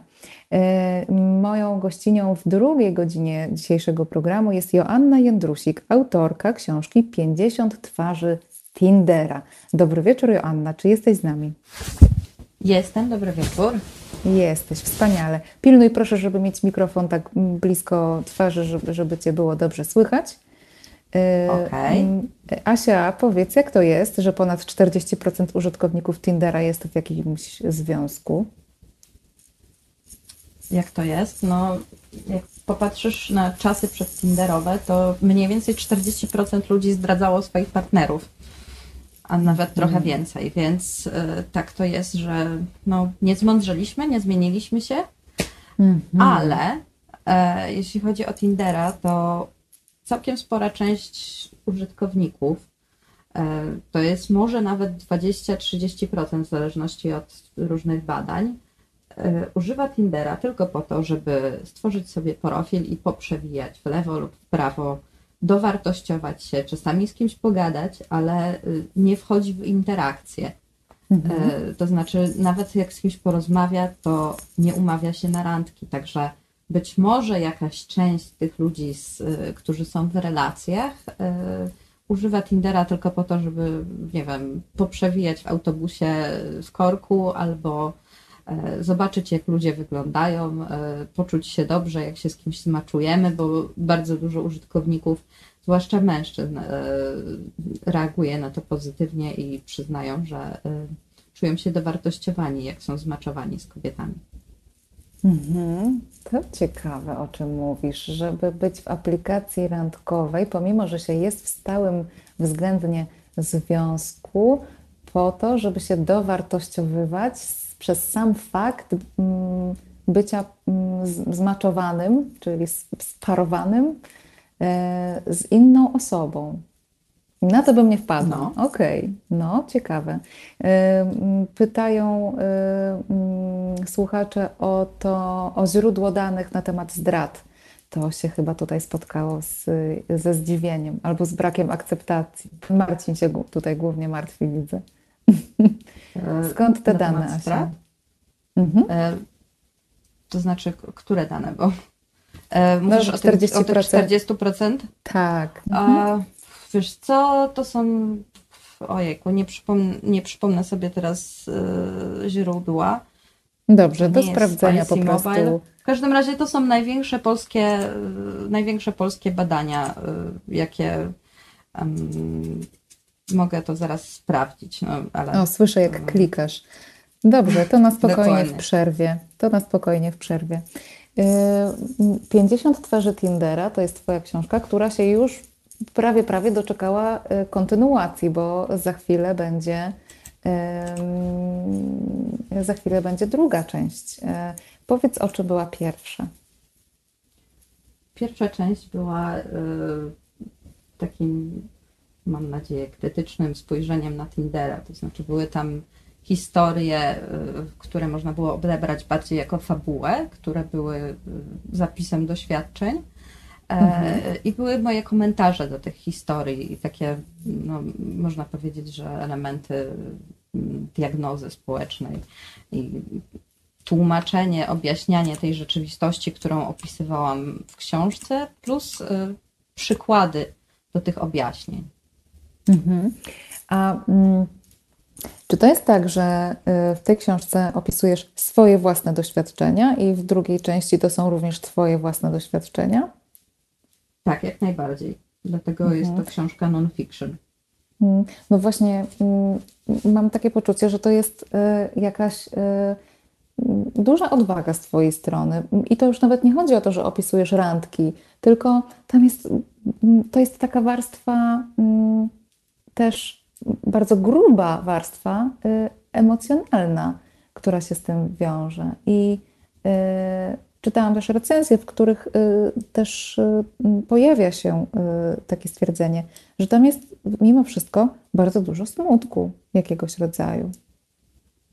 E, jak najbardziej jest tam dużo smutku, bo większość wniosków, które wynoszę z tej aplikacji i z tych mm. doświadczeń jest smutna. Zresztą trochę się skupiam na opisywaniu tego smutku i, i jakby na doświadczeniu tego smutku, które do mnie dociera przez tą aplikację. Czyli to nie jest tak, że ja jestem smutna, więc używam aplikacji, chociaż takie przypadki też są, ale opisywałam tam e, skalę zjawiska, jakim było poznawanie bardzo smutnych mężczyzn, to znaczy mężczyzn z problemami, z depresją, z uzależnieniami, mm. całą masą problemów. Także no, ciężko Właśnie pan Marek. Pan Marek Ciebie zapamiętał z innego programu i prosi właśnie, żebyś rozwinęła temat panów, którzy umawiają się na randkę tylko po to, żeby się wyżalić i wypłakać. Rozwinęła temat. No to to jest temat rzeka i ja, mhm. ja nawet w, w tej książce w pewnym momencie robię z nich alfabet, tak? W sensie mhm. od A do Z po prostu podaję kolejne 26 różnych przypadków możliwych, które, które akurat zdarzyło mi się spotkać. I wiesz, no, łatwo jest się wygadać obcej osobie. E, mhm. Ciężej jest, ja myślę, że zdecydowana, wiel, olbrzymia większość tych rzeczy to są rzeczy, z którymi oni by nie poszli do swoich bliskich, nie porozmawiali ze swoimi przyjaciółmi albo dlatego, że jest jakaś bariera emocjonalna, albo dlatego, że e, nie mają takiej praktyki, albo dlatego, że już tak dużo o tym mówili, że po prostu czują, że, e, że nie znajdują zrozumienia z drugiej Mhm. strony, albo Że nic akceptacji, daje. albo Mhm. nic nowego. Dokładnie. A obcej osobie łatwo się wygadać, więc no, wielu mężczyzn coś takiego robi. Przy czym jest to też kwestia, hmm, powiedzmy, że trafienia na y, podatny grunt, tak? Mhm. To znaczy, no, ja jestem osobą, która słucha e, i nie jestem jakąś skrajnie asertywną osobą, więc bardzo często nie przerywałam takich historii. Mhm. To jest ciekawe, co mówisz, że obcej osobie się łatwo mm, wygadać. Ja pracuję z klientami w gabinecie psychologicznym i powiem Ci, że po pierwsze mężczyzn jest jednak zdecydowanie mniej niż kobiet. Po drugie, mm, jednak y, często słyszę, że trudno się zebrać, żeby pójść do takiego y, gabinetu psychologicznego, żeby porozmawiać. O, specjalista, tak. Y, Ale wiesz tak. co? e, Ja już wiem, gdzie oni są. Oni po prostu są na Tinderze. Nie, ale słuchaj, jeśli już, to ci, ci mężczyźni podejrzewam, że wolą rozmawiać z psycholożkami niż z psychologami. Dobrze Aha. strzelam? No, No wiesz, właśnie, trudno no mi to- powiedzieć, szczerze mówiąc, no, ale, ale może coś być w tym. To pewnie też zależy od tego, z się czym przychodzą. bardzo oceniani przez drugich mężczyzn, zwłaszcza jeśli to Mhm. są rzeczy dotyczące związków i relacji. E, To czuliby się oceniani, e, a kobiety postrzegają jako bardziej empatyczne, więc czują się wyraźnie bezpieczni z kobietami. Może też dlatego ten, po prostu ta sytuacja spotkań tinderowych e, Mhm. z płcią przeciwną im odpowiada. Mhm. Pan Marcin pisze, biedne kobiety, które muszą wysłuchiwać zawodzenia mężczyzn na niby randce. A wcześniej Nie, e, no, kobiety, pisał- też, kobiety też zawodzą. Kobiety też spokojnie. zawodzą, tak, to prawda. A e, wcześniej e, ktoś pisał, że e, współczuje też kobietom w aplikacjach randkowych, bo e, pewnie większość zdjęć, jakie dostają, to są zdjęcia e, penisów. I to mi się bardzo skojarzyło ja, z tym, co e, dzisiaj mi tak, napisałaś. Ja, wiesz co, y, to, to był Instagram, to ja może, bo wiesz, ja w kilku programach już słyszałam, łącznie z telewizją y, na żywo, gdzie nie bardzo mogłam się wcinać i to komentować, że się wysyła w, na, przez Tindera, więc przez Tindera nigdy nie było i nie ma możliwości wysyłania zdjęć, więc to jest jakaś wierutna bzdura powtarzana, Mhm. nie wiem, czarna wołga, po prostu legenda miejska, że na Tinderze się wysyła zdjęcia genitaliów, więc nie. I nie robi się tego również przez inne aplikacje, które również nie mają możliwości e, wysyłania zdjęć e, najczęściej. E, Być może, jeśli traktuje się jako taką aplikację Instagrama, e, no to można faktycznie, jak się zajrzysz do folderu inne, to można tam znaleźć co nieco, ale no Instagram to nie jest aplikacja randkowa, tak? A ani OkCupid, ani, e, ani Tinder, ani takie najgłówniejsze aplikacje nie mają takiej możliwości. No także proszę Państwa, spokojnie i drogie Panie, y, jest opcja, żeby się bez takich zdjęć obyło. Aksjomat pisze, każde serduszko, podobnie jak like na Facebooku, to dopaminowy rush i tak uzależnionko czas zacząć. No, coś w tym jest pewnie. Wyobrażam Tak, sobie, tak, no że jak pewno. wyskakuje powiadomienie o tym, że y, you've got match, to pewnie jest to jakoś y, y, no, powiązane z wystrzałem dopaminy, jak najbardziej. Tak, Potwierdzasz, tak słyszę. ja, też o tym, ja też o tym piszę w książce, że to jest uzależniające momentami, wiesz, uzależniająca jest sama czynność, tak, tego przewijania, oglądania Mhm. kolejnych osób. To jest jak, jak przewijanie Facebooka, jak oglądanie Instagrama, tak, kolejne piękne zdjęcia przyrody, kolejne ciekawe memy na Facebooku, tak. To jest odpowiednik tego przewijania, takiego biernego siedzenia w sieci. To też jest uzależniające. E, Plus, no oczywiście to, to samo maczowanie się i dostawanie miłych wiadomości. Wiadomo, że mm, jak będziesz kogoś, nie wiem, abstrahując już od aplikacji randkowej, jak kogoś pochwalisz, albo mu- komuś powiesz, że jest przystojny albo ładna, to jak najbardziej e, ten, e, ta dopamina też skoczy, tak? I jak najbardziej ta osoba będzie chciała więcej. Mhm. Mm, e, Pisze słuchaczka albo słuchacz. Nie szukam seksu, okazji do wygadania. To łatwe, bardziej zrozumienia, drugiej połówki. Czy na Tinderze, już zostajemy przy tym Tinderze, bo zostałaś po prostu specjalistką od Tindera, czy ci się to podoba, czy, czy nie? Zostałam. więc, więc będę wokół tego Tindera krążyć. Czy tam są jeszcze osoby, które szukają miłości? Znaczy, jeszcze to jest mało powiedziane, zawsze były i będą. Mhm. Mhm. Jak popatrzysz na. Niestety w Polsce akurat tego badania nie zrobiono, tak? Ale jak patrzyłam na te badania dla innych krajów europejskich, E, i jak patrzyłam na te badania dla Stanów, to mniej więcej kawałek więcej niż 30% mężczyzn i około 20% kobiet tam szuka seksu. E, a ponad połowa użytkowników jest, jeszcze jest ta grupa, która przewija, szuka tam swoich znajomych, e, przewija dla zabawy i tak dalej, i dla powiedzmy autoafirmacji. Słyszymy się? Okej, okay, dobra, przepraszam. E, tak, w każdym razie ponad połowa tych e, użytkowników to są użytkownicy, którzy szukają stałych relacji, stałych związków i e, mhm. statystyki, e, które się prowadzi od wielu lat, wskazują na to, że no, lawinowo rośnie ta liczba e, związków, które zostały zawarte, e, może nie zawarte przez internet, ale z osobami, które poznaliśmy przez internet. I dwa lata temu to był chyba Uniwersytet Stanforda, który zrobił takie, e, takie badania i pokazał, że e, pierwszy raz w historii liczba osób, które są w związkach e, zawartych online, przewyższyła tą liczbę osób, które są w związkach zawartych w tradycyjny sposób, czyli kiedyś poznawaliśmy się przez rodzinę, przyjaciół, w pracy, na studiach i tak dalej. Teraz w końcu ta, doszło do tego, że liczba osób, które poznajemy się online i związków zawartych w ten sposób jest większa. I to jest tendencja, która rośnie i ona tylko będzie rosła. Mhm. A dlaczego mówisz w końcu? W końcu, e, w sensie w końcu do tego doszło, tak? Bo, mhm. No właśnie, nie, nie, nie użyłam nareszcie, tak? E, wiesz co, w końcu, bo, w końcu, bo to się musiało zdarzyć, tak? Jak ja zaczynałam okay E, się jakoś tam interesować Tinderem, to tych badań jeszcze nie było e, i miałam wrażenie, że po prostu biorąc pod uwagę, wiesz, te rosnące słupki, tak, z roku na rok, to, to że to się zaraz stanie, tak, mhm. że, że, że te, one tak rosną, że po prostu nie ma innej możliwości.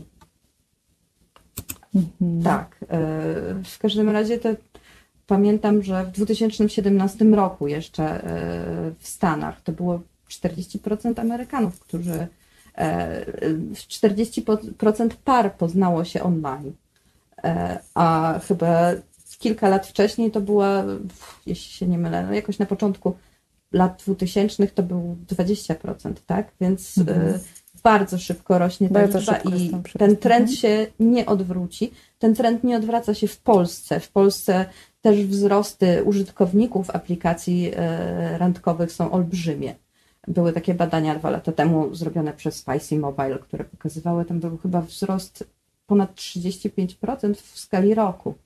Mhm. E, Ale z czego to wynika, Asia? Bo mm, wydaje się, że. Y, znaczy, no, z czego to wynika? Czy my mamy jakąś trudność w poznawaniu ludzi? Czy to jest tak, że kończysz któryś rok życia i nagle y, przestajesz poznawać ludzi na ulicy, bo co, to nie wypada i y, trzeba się przenieść Poznałaś do internetu? kiedyś kogoś na ulicy? Pewnie. E, wiesz co, no, no dobra, ja też, no. No właśnie. że najgorzej. E, Okej, okay, ale, ale no dobra, to, to się nie zdarza często, tak? E, wiesz co, myślę, że to jest cała masa czynników, z których najważniejszym jest to, że mamy coraz mniej czasu e, i prowadzimy coraz bardziej mm, takie stresujące życie, ale też życie, w którym coraz mniej czasu jest na rozrywki i na jakieś takie socjalizowanie się, spotykanie się. Mhm. Mamy bardzo zamknięte kręgi przyjaciół. Nawet jeśli dwa razy w tygodniu, raz w tygodniu w weekend się spotykamy, to się spotykamy z tymi samymi ludźmi. E, a pracujemy po 8 godzin dziennie, wracamy do domu, dojeżdżamy jakiś czas, tak? I trochę nie mamy siły wychodzić i nie mamy okazji. No ale to mamy wtedy siłę na relacje, tak naprawdę, jeżeli nam się mm, Wiesz, ten no. czas na relacje skurczył do tego, że mogę sobie przewinąć palcem w prawo albo w lewo kilka razy w ciągu dnia. No ale popatrz na to z tej strony. Jak wracam, e, kończę o 17 pracę, wracam o 18 do domu, e, o 19 dopiero jestem po kolacji i tak dalej. Czy mam ochotę się ubrać, wystroić i iść do baru? Nie, ale jeżeli e, o tej 19 usiądę do Tindera e, i nie wiem, pogadam z kimś i tak dalej, to jest szansa, że kogoś poznam, tak? I mogę się już umówić na jakieś spotkanie konkretne, nawiązać z kimś kontakt, w ogóle z kimś porozmawiać, bo tak wcale użytkownicy nie umawiają się tak szybko na spotkania, jakby się innym wydawało, tak? Można oczywiście coś takiego robić, ale jest to bardzo randomowe, a y, my mamy coraz większą tendencję do e, racjonalizowania w ogóle wszystkiego, tak? Ale również racjonalizowania e, tego, jak dobieramy się w związki. I tutaj też to też jest jedno z moim zdaniem no, największe źródło popularności Tindera i w ogóle aplikacji randkowych, tak? Czyli to, że y, mm, podchodzimy do, y, do Tindera tak jak do wszystkich innych sfer życia, tak? W sensie do naszego, do naszej y, sfery emocjonalno-związkowo-uczuciowej, czyli e, psychologizujemy, racjonalizujemy, zaczynamy to oddawać w liczbach. E, Już Ci tłumaczę o co chodzi. E, To znaczy tak, no, najbardziej takim dobitnym przykładem są te aplikacje, które Ci podają w procentach e, procent zgodności z jakimś tam partnerem e, na podstawie tam tysiąca czy tam setki, w zależności od tego, ile chcesz, odpowiadanych wspólnie pytań. To znaczy nie wspólnie, jedna osoba odpowiada i druga. Tak, tak. I wtedy ten algorytm wylicza im procent zgodności. No i nie powiem, żeby to nie działało, tak? E, Jest, to jest odbicie trochę tego samego zjawiska z życia zawodowego, z tego jak szukamy pracy, e, z tego jak robimy zakupy, tak? Jak 20 lat temu byś komuś powiedziała, że będziemy robić zakupy na Allegro, to wszyscy kręcili nosem i mówili, że nie, no tak w internecie przecież nie można pójść i pomacać.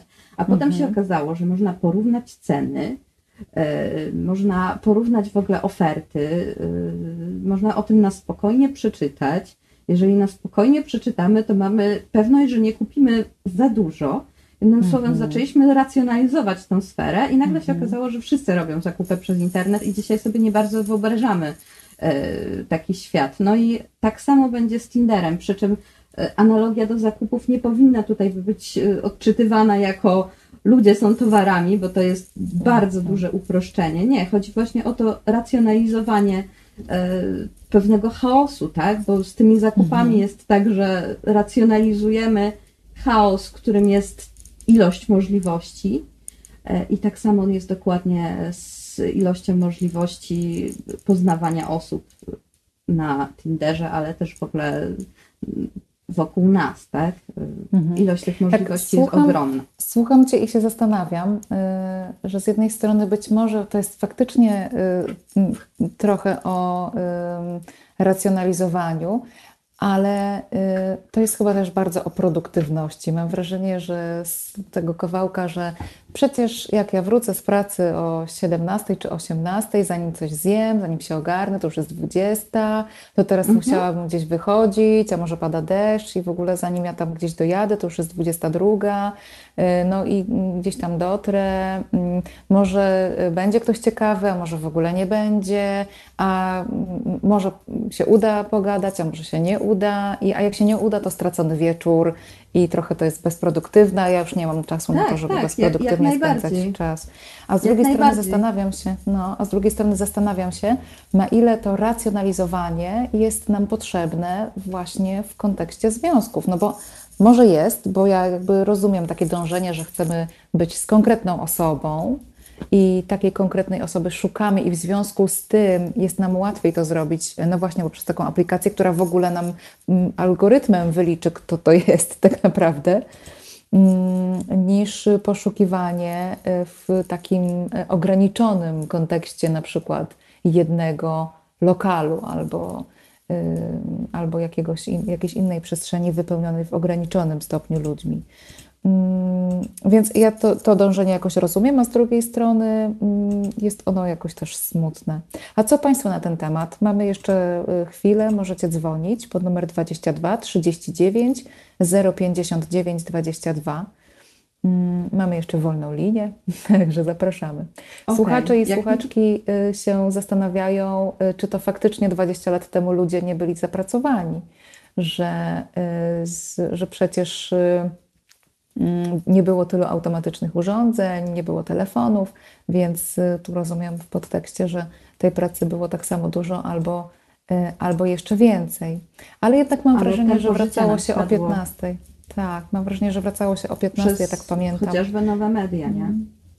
Mm, Właśnie. Może internet nam zżera ten czas po prostu. No, no właśnie o tym mówię, wiesz, e, w sensie 20 lat temu, 30 lat temu mieliśmy jedną linię telefoniczną w domu i nasz telefon znało tylko x osób, mieliśmy kilka programów telewizji i grono znajomych. E, I nasza mobilność była dużo mniejsza, ale też możliwości poznania większej ilości osób. Teraz wchodzimy na Facebooka i widzimy po prostu setki, tysiące jakichś obcych osób tak, wokół nas. I nie tylko Facebooka. No mamy prawie nieskończoną ilość możliwości, ale też mobilność, tak? Czyli możemy wychodzić w miejsca, nie wiem, o których przeczytamy w internecie, podróżować, tak? Więc y, to jest olbrzymi chaos. To jest chaos informacyjny i chaos ilościowy. y, I ta racjonalizacja jest zwyczajnie potrzebna, żeby to ogarnąć, żeby ogarnąć Jako w ogóle strategia czas. przetrwania, mam wrażenie. No tak. Tak, ale wiesz, najważniejsze w sumie, co ciekawe jest to, że y, badania wskazują na to, że te małżeństwa osób, które poznały się online, mają niższy Mhm. odsetek rozwodów i y, statystycznie wykazują większą satysfakcję ze związku. Mm. To jest E. ciekawe. Jeszcze bardzo ciekawe jest to, że rozmawiamy o tym, za chwilę e, odbieramy telefon, e, a, e, a jeszcze tylko dopowiem myśl, która mi się pojawiła, bo bardzo ciekawe w kontekście związków e, takich e, przez internet, czy w ogóle w kontekście zmiany podejścia do relacji, czyli mm, ta taka mm, wybiórczość, bardzo y, mocno skonkretyzowane oczekiwania wobec osób, z którymi chcemy wchodzić w relacje, jako pokłosie tego, że mamy taki duży wybór i chcemy z niego wybrnąć poprzez właśnie takie mocne skonkretyzowanie, kogo ja właściwie szukam, to się zupełnie ma nijak do y, właśnie teorii y, paradoksu wyboru, y, którą ukuli psychologowie w odpowiedzi na zachowania zakupowe, że im y, okazuje się, że im większy wybór na przykład w sklepie danych produktów, tym trudniej jest podjąć decyzję, że to wcale nie jest takie super, jak wchodzimy do sklepu i mamy do wyboru 800 herbat, bo y, wybranie jednej jest y, bardzo, bardzo trudne, a y, i bardzo męczące przy okazji. A i taką strategią na mm, wyjście z tego impasu jest, uważaj, wybór pierwszej, mm, wystarczająco dobrej opcji. Zaraz No o tym dobra, porozmawiamy w kontekście e, związków, tylko poczekaj, bo musimy co? odebrać telefon. A, No, okej. tak? Halo Piotrze, halo Piotrze. Halo, dobry wieczór. No Ja tutaj sobie pozwolę wtrącić swoje trzy grosze, oczywiście całkowicie prywatne i całkowicie moje i możecie z tym się kompletnie nie zgadzać. Ja się na to zgadzam. Też się nie zgadzacie. Tak samo jak piszący i słuchający. E, Wydaje mi się, że jest to pewien signum temporis jednak, bo z mojego doświadczenia troszkę dłuższego niż wasze, życiowego, wiele wskazuje na to, że y, być może komunikacja przyspieszyła. Być może y, oczekiwanie błyskawicznej odpowiedzi przyspieszyło. I to prawda. Są pewne czynności, których nie da się przyspieszyć. Ja to przeżywam właśnie na co dzień w mojej, w mojej pracy, kiedy co prawda można przyspieszyć wymianę informacji, można przyspieszyć odpowiedzi, można pędzić nawet wręcz, żeby uzyskać natychmiast i już i natychmiast, a potem za chwilę okazuje się, że jak ja za szybko przykręcę, o, tak to, tak to uproszczę, za szybko przykręcę, to przykręcę niedokładnie, no i potem użytkownik gdzieś tam na biegunie północnym albo w Afryce no ma pretensje. Wobec tego teraz wracając jak gdyby do, tej, do, tego, do, tej, do tego balansu, do tego e, do tej stabilności, tak? Czasy, w których mieliśmy możliwość rozmawiania z ludźmi na żywo, wydaje mi się, że minęły bezpowrotnie i bardzo tego szkoda, ogromnie, dlatego że nie wyobrażam sobie na przykład pracy psychoterapeuty, a Joanna wybacz, tele, telepracę. Bo ona jest tylko i pewną, pewną namiastką, bo to widzisz, y, widząc y, człowieka naprzeciwko siebie, widzisz jego reakcję. Widząc go na ekranie y, nawet smartfona, czy nawet na ekranie komputera dużym, 32 czy tam więcej nawet, jednak nie widzisz pewnych reakcji, które się pokazują w całym ciele, a to widzisz tylko twarz, albo tam jeszcze może fragmencik.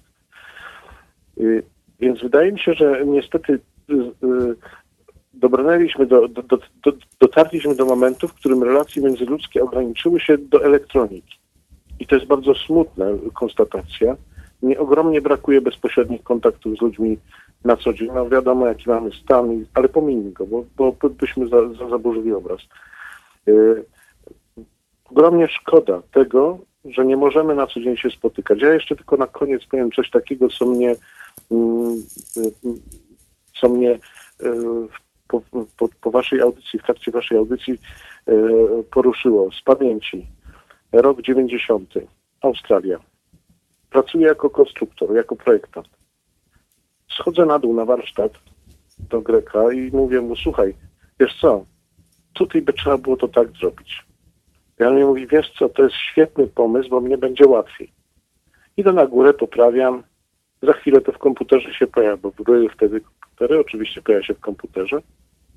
Teraz to wygląda tak, ja po prostu zrzucam malunek, idzie to sobie do obróbki, idzie to na warsztat i za parę minut, parę godzin, paręnaście dni bo to zależy od tego, jakie jest tempo na produkcji, wraca odpowiedź do dupy. No to ja nie wiem, czy mi się to podoba. Mhm. I to samo dotyczy relacji międzyludzkich, prawda?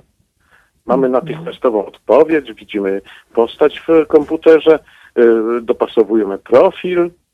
A gdzie jest uczucie? Mhm. Ja moją partnerkę poznałem w, w wózku, przypomnieliśmy sobie w szkole średniej. No i mamy ładnych parę lat już za sobą. No to tyle na koniec. No i wspaniale. Nie zaglądajcie na Tindera. Okej. Dzięki. To ja spróbuję panu Piotrowi odpowiedzieć.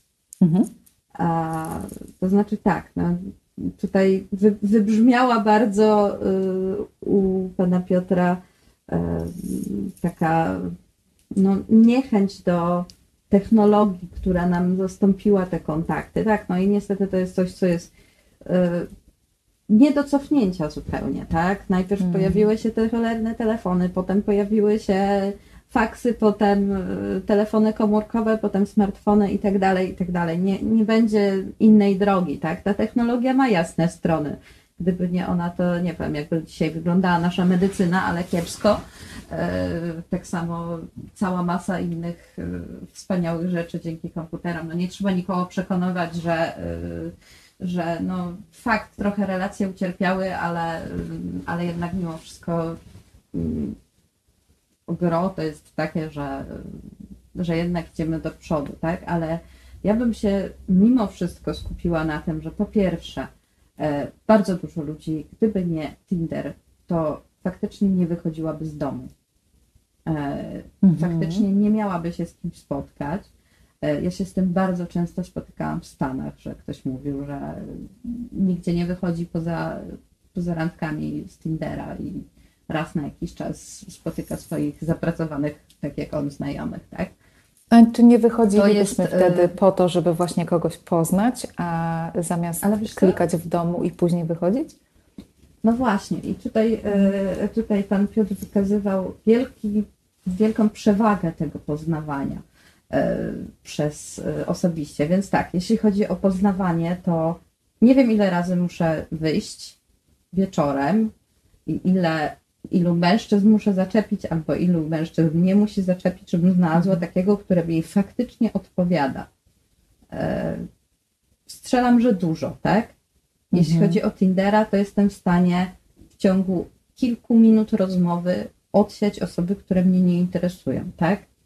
E, nawet nie kilku minut rozmowy, od tego są opisy, tak? Widzę, że ktoś chce rodzinę, ktoś chce mieć rodzinę i wychować dziecko e, i jest praktykującym katolikiem, no to w lewo, no to wiadomo, że ja na nic nie jestem potrzebna, tak? Widzę, że ktoś ma żonę, ale nie mówmy o tym i nie oceniajmy i tak dalej, no to w lewo i ja nie mhm. będę tracić czasu ci kolesie, jakby do mnie podeszli w knajpie, to ja bym musiała na nich tracić czas. Ich cholera, nie daj Boże, by było fajnie, tak? Ja bym się potem o tej żonie dowiadywała, albo mhm. potem musiała tłumaczyć, że no, ten katolicyzm to jednak taki hardkorowy to może nie dla mnie, tak?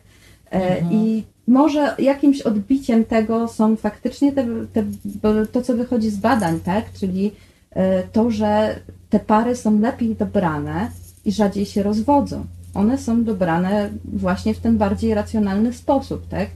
E, trochę okej, okay, może to zabija magię, ale pamiętajmy o tym, że to jest tak, że poznajemy kogoś na Tinderze, w sensie rozmawiamy z nim, nie wiem, godzinę, dwie, e, wymieniamy 50 wiadomości, może 100 wiadomości i się umawiamy, tak? My po to z tymi ludźmi rozmawiamy, żeby z nimi potem się spotkać. Mhm. E, I to Czyli to jest trochę odpowiedź, to jest trochę odpowiedź na tę kwestię, o której pisze pani Ania, że tu nie chodzi przecież e, wcale o niechęć do technologii, tylko o świadomość lepszego, e, czyli różnicę pomiędzy lizać loda, a lizać loda przez szybkę. I że mm, tutaj, jak rozumiem, że te relacje online to jest takie lizanie loda przez szybkę. Tylko y, to jest ważne, co mówisz, że mm, ten Tinder jest tylko jakimś, czy w ogóle jakaś inna aplikacja, jest takim przyczynkiem do tego, żeby się spotkać za chwilę w realu. Tak, nie wszyscy pewnie. Tak, dokładnie. Nie I kontynuując jednak. tą mhm. metaforą, liżemy tą szybkę, żeby dostać lepiej dobranego, lepiej smakującego loda. Coś w tym stylu, tak? E, mhm. Ty użyłaś metafory z, ze sklepem z herbatami, tak? Tak. E, że, I mówiłaś o paradoksie wyboru. Zobacz, to jest tak, że trafiasz do tego sklepu i widzisz 800 pudełek i faktycznie po prostu zawał i oczopląs, tak? Ale wchodzisz do, na Allegro i widzisz 800 różnych herbat.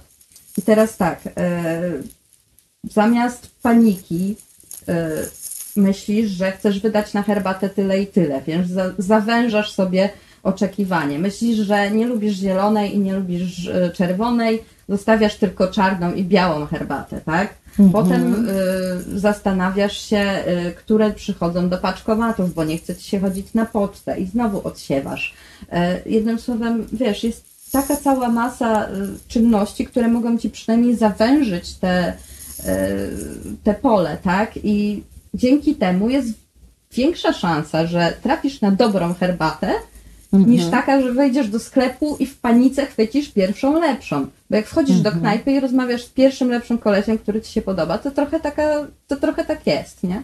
I no jeszcze coś. W momencie, jak z nim rozmawiasz na żywo, e, to opadają wszelkie jakby racjonalne mechanizmy, tak? E, bardzo często nie umiemy racjonalnie ocenić takich rzeczy i nie, nie jesteśmy w stanie zadać tych pytań, które zadajemy online. E, nie jesteśmy w stanie na przykład nie marnować czasu na, e, mówię, facetów, którzy mają żony, tak? Nie, nie pyta no tak, bo on, jest taki, e, bo on jest taki uroczy i przystojny i tak mu dobrze z oczu no, patrzy. Okay. Nie, nie, no, wiesz, w ogóle, mhm. w ogóle nie ma takiej praktyki, że cześć, mhm. nie wiem, mogę ci kupić piwo i tak dalej.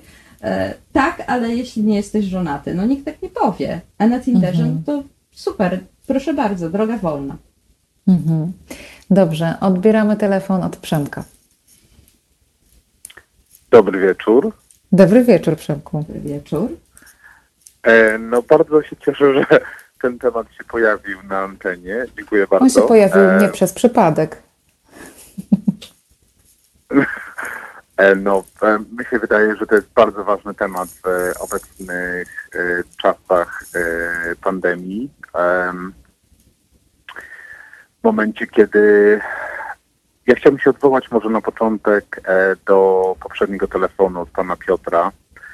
I ja się z panem Piotrem totalnie zgadzam i, i ja też mam podobny sentyment, bo jeszcze pamiętam czasy przedinternetowe, kiedy jeszcze się nie randkowało e, tak jak teraz, ale mi się wydaje, że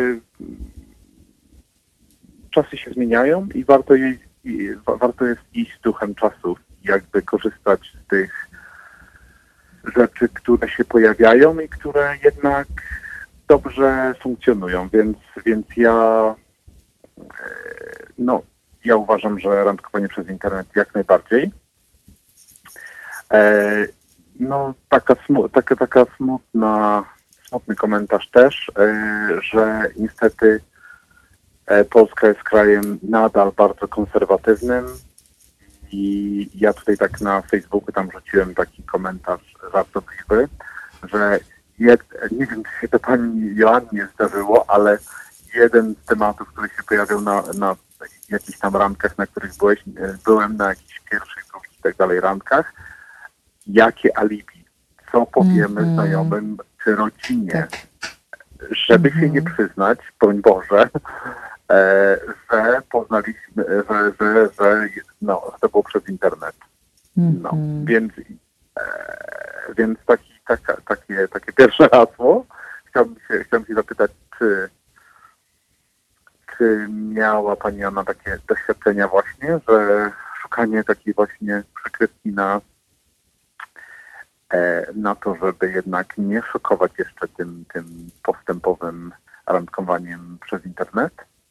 No bo jednak nie każdy w naszym otoczeniu, nawet jeżeli ci ludzie wiedzą, że mamy, jesteśmy, mamy, jesteśmy bardzo liberalni, mamy, e, randkujemy przez internet i tak dalej, to jednak oceniają to nie biorą tego na poważnie i nie biorą przez to też częściowo tych ludzi, których poznajemy też na poważnie. No, bo to jakiś tam romans przez internet pewnie szybko minie i tak dalej. No i -hmm. to też utrudnia e, jakby te relacje później, bo no bo jednak te relacje nie są tylko jeden do jeden, bo na pewnym etapie wchodzą to przyjaciele, E, potem wchodzi rodzina i tak dalej. No i no, czasami taka, ta, ta taka kompletna pra, prawdomówność e, no, może być w tym kontekście problematyczna. Hmm. No, to ciekawe.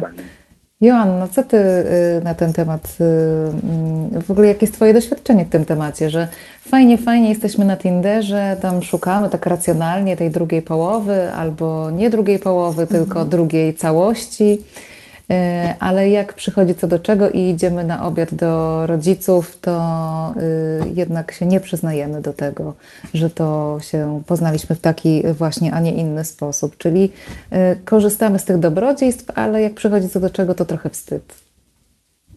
Ja nigdy nie byłam na obiedzie u rodziców z poznanym z Tindera. To znaczy po, poznawałam czyichś rodziców, ale raczej w takich e, bardzo casualowych sytuacjach i, mhm. E, i w związku z tym, że no właśnie, to jest takie, takie coś, e, dzięki czemu możemy zobaczyć czyj, czyjś opis, tak?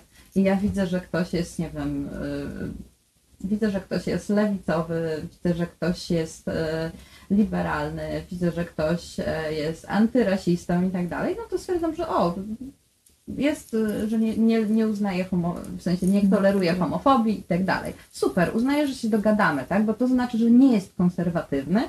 Y, I potem się okazuje, że no tak, no, dzieci z konserwatywnych rodzin mają też niekonserwatywnych rodziców, więc zupełnie nie mają problemu z tym, że my się poznaliśmy przez internet i że poznaliśmy się przez, yy, przez Tindera, tak? Coraz w ogóle liczba osób z tej najwyższej, naj, najwyższej, no nie, tej wyższej kategorii wiekowej, czyli 55 plus, e, korzystających z Tindera rośnie. Mm-hmm. I to tak samo jak w ogóle rośnie liczba tych, e, tych osób, jeśli chodzi o E, o życie seksualne, tak? On, on, to jest jedna z tych grup, które w ogóle uprawiają więcej seksu, tak? Bo wszystkie inne mm -hmm. grupy wiekowe uprawiają go mniej niż kiedyś. I to, o, to super. To zaraz do, tego, zaraz do tego przejdziemy, bo o tym też zaczęłyśmy mówić z Natalią w pierwszej godzinie. E, Panie Przemku, dziękuję serdecznie e, za telefon. Tam, Chyba, że ma Pan jeszcze jakieś pytanie. Coś, a już dobra, już Przemka nie ma. Dobrze, no to y, dziękuję i dobranoc. E, co, właśnie dobrze, że zaczynasz ten temat, e, Asia, bo e, jakbyśmy jeszcze mogły, bo mam wrażenie, że to jest też ważne, żeby jakieś takie tabu runęło. Kto właściwie jest dzisiaj na Tinderze? Jakby, czy to są hipsterzy i osoby, które z jakichś względów nie mogą znaleźć w żaden inny sposób mm, relacji, czy, czy ta demografia wygląda zupełnie inaczej? No co ty. E, wiesz, no przede wszystkim cała masa ludzi poznała się na Tinderze. E, spotykałam Tinderowe małżeństwa, widziałam na własne oczy Tinderowe dzieci. E, dawano mi do podtrzymania, co było śmieszne. No, jednym słowem, tak, no, to, to się dzieje naprawdę i owszem, jest coś takiego jak e, nawet w opisach często tekst, że rodzicom powiemy, że poznaliśmy się w bibliotece albo że poznaliśmy się w kolejce w Biedronce. E, I dla mnie to jest wyraz po pierwsze tego trochę konserwatyzmu, tak? Trochę tego, że jak się pojawił Tinder, to o Jezus Maria, jak tym Tinderem straszyli. Coś jak pojawił się Uber, no to straszono Uberem, że kierowcy Uberów wywożą kobiety do lasu i je gwałcą, tak? No okazało się, że no jako, jakoś nie bardzo, tak? Tak samo, dokładnie to samo działo się z Tinderem. Okazało się, że nie, no, nie, nie ma tam samych seryjnych morderców, żeby nie powiedzieć, że jeszcze, jeszcze żaden się nie pojawił w Polsce korzystający z Tindera. E, w, e, tak, więc e, takie uprzedzenia plus uprzedzenie, które ogromnie napędzało media, e, takimi sensacyjnymi i do dzisiaj to pokutuje, tak, że Tinder to jest y, aplikacja do, do umawiania się na seks. No jest, no, mhm. no ale dla 30% mężczyzn i dla 20% kobiet, tak? A dla reszty nie. Ale y, cały myk polega na tym, y, że już trochę powoli stajemy się społeczeństwem, które mówi, no tak, no to jest, dużo osób umawia się na seks. No i co? Można, można. No przecież nie będziemy podchodzić w knajpach do ludzi i pytać się, czy mają ochotę na seks bez zobowiązań, tak?